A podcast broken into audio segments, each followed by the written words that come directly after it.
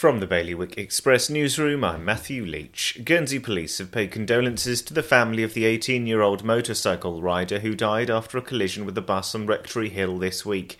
All emergency services were called to the scene on Monday following the collision along the Cattell Road. Fury from French mariners and politicians over access to Jersey's waters has escalated into a diplomatic crisis, with the French Maritime Minister even threatening to cut the power to Jersey through the Channel Islands cable. Guernsey Electricity is expected to comment on the developments today. There could be between two hundred to three hundred fifty people suffering from long COVID in Jersey, according to estimates from senior medical officials.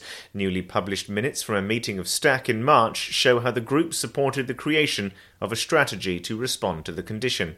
And twenty thousand new glass waste bags, which are said to be sturdier and more visible than the current bags, have arrived in Guernsey. For more on all of today's stories, you can visit bailiwick express dot com.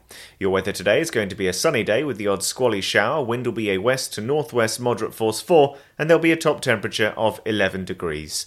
And that's Bailiwick Radio News, sponsored by X R M.